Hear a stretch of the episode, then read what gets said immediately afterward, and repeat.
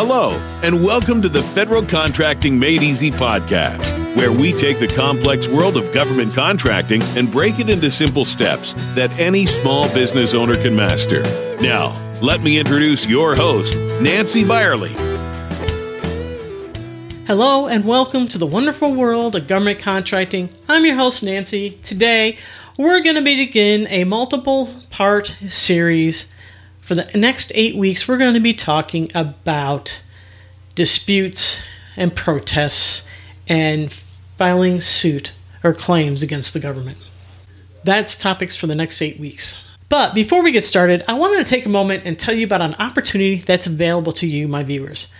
Federal Contracting Made Easy is now on Patreon. Patreon allows viewers of our blog, podcast, and YouTube channel the opportunity to join our community. This means that you'll have access to Patreon only videos and access to our blog. I will be posting topics on agency open houses, changes affecting contracting, regulatory changes, and much, much more. Depending on the level of membership, you may have your name mentioned on our videos, and you could have an opportunity to attend a monthly meeting with me where you can sit there and ask me your questions in a group setting. Don't wait. Stop the video now and go to patreon.com slash F is in Frank, C is in Charlie, M is in Mary, E is in Echo.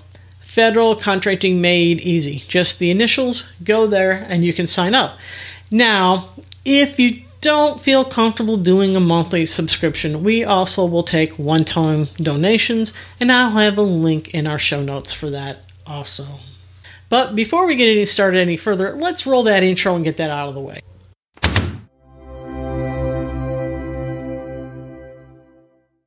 Welcome back. All right, let's get into today's topic. What if you do not agree with the decision that the buying agency or the contracting officer has made? Or what if you believe their decision is not correct? The Federal Acquisition Regulation, otherwise known as the FAR, which is the Contracting Acquisition Bible, does provide contractors with three options. The first option is you can file a protest. The second option is you can file a dispute. The third option is you can take the government to court. So let's define protests. Because you have the right to protest or you have the right to dispute. So a protest means a written objection by an interested party to any of the following.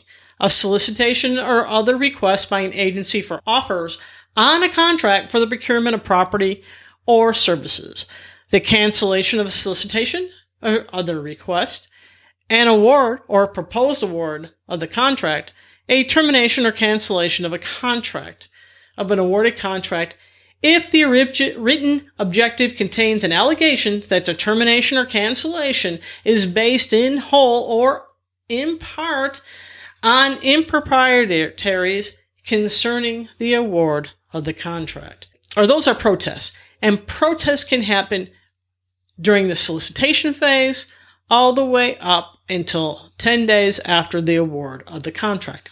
Now, disputes. So when you're talking dispute, you're disputing an actual fact or something along the lines as you were awarded a contract. So in government contracts, a formal claim filed is considered a contract dispute.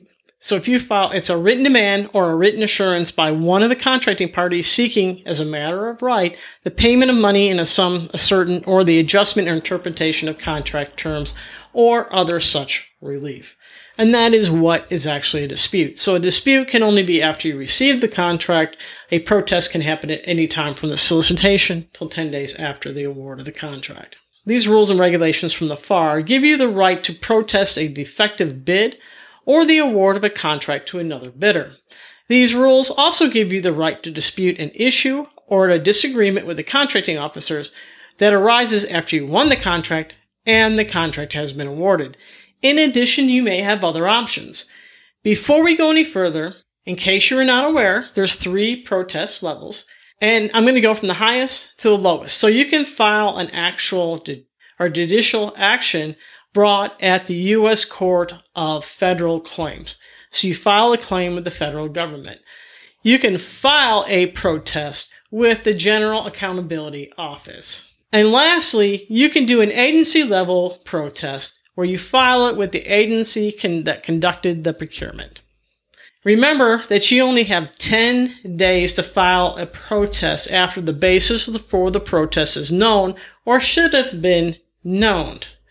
If you fail to file a protest within this time frame, you will not win the protest. The only option available to you is to go to the next higher level protest, which is usually the U.S. Court of Federal Claims.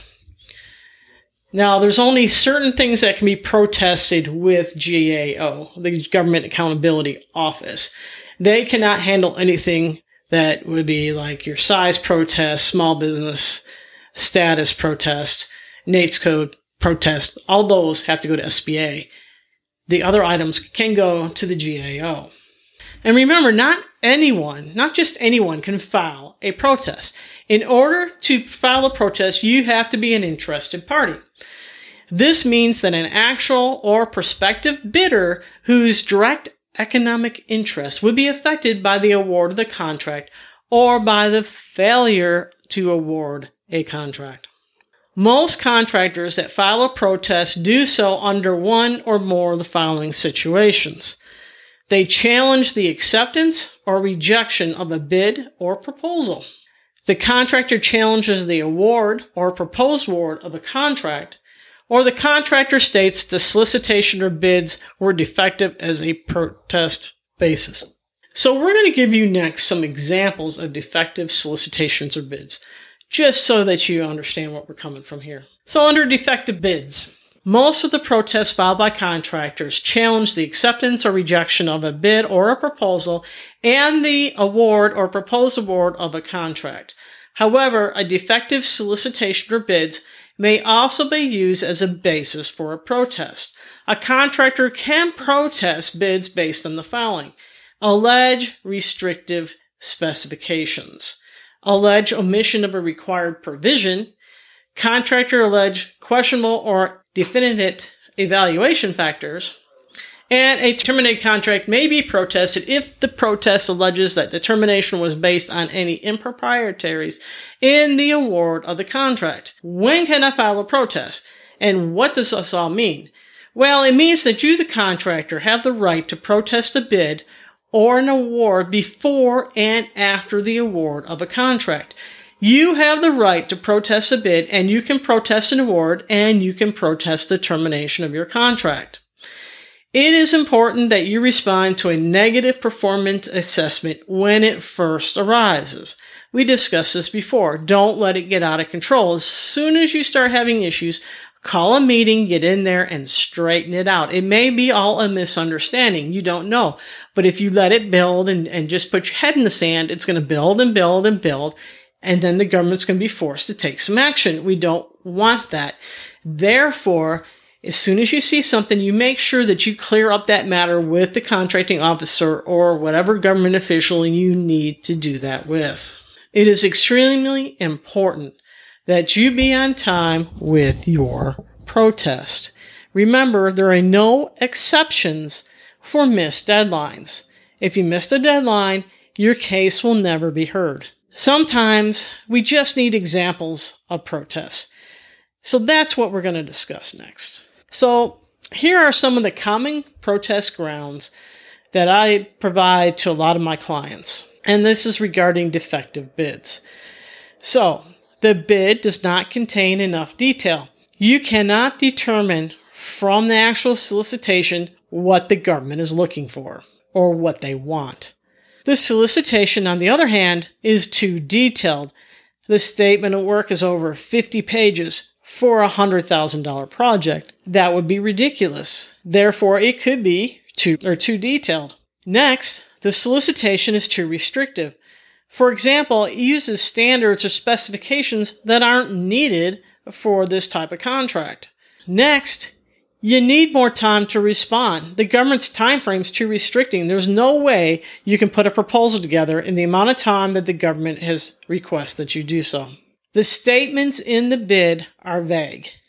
you cannot determine what the government wants. It's so vague that you, you just can't figure it out. Or the government's using brand names and that's not allowing any contractor just to bid on it. It only requires maybe the one contractor that has that brand name or the rights to that brand name to be able to bid on the contract. Lastly, small business problems. Wrong size standard was used. HUBZone problems, uh, service able vet problems, 8A problems, woman owned small business problems. A failure by the government to set aside for small business because small business do perform the type of work or the actual product or service that the government is looking for.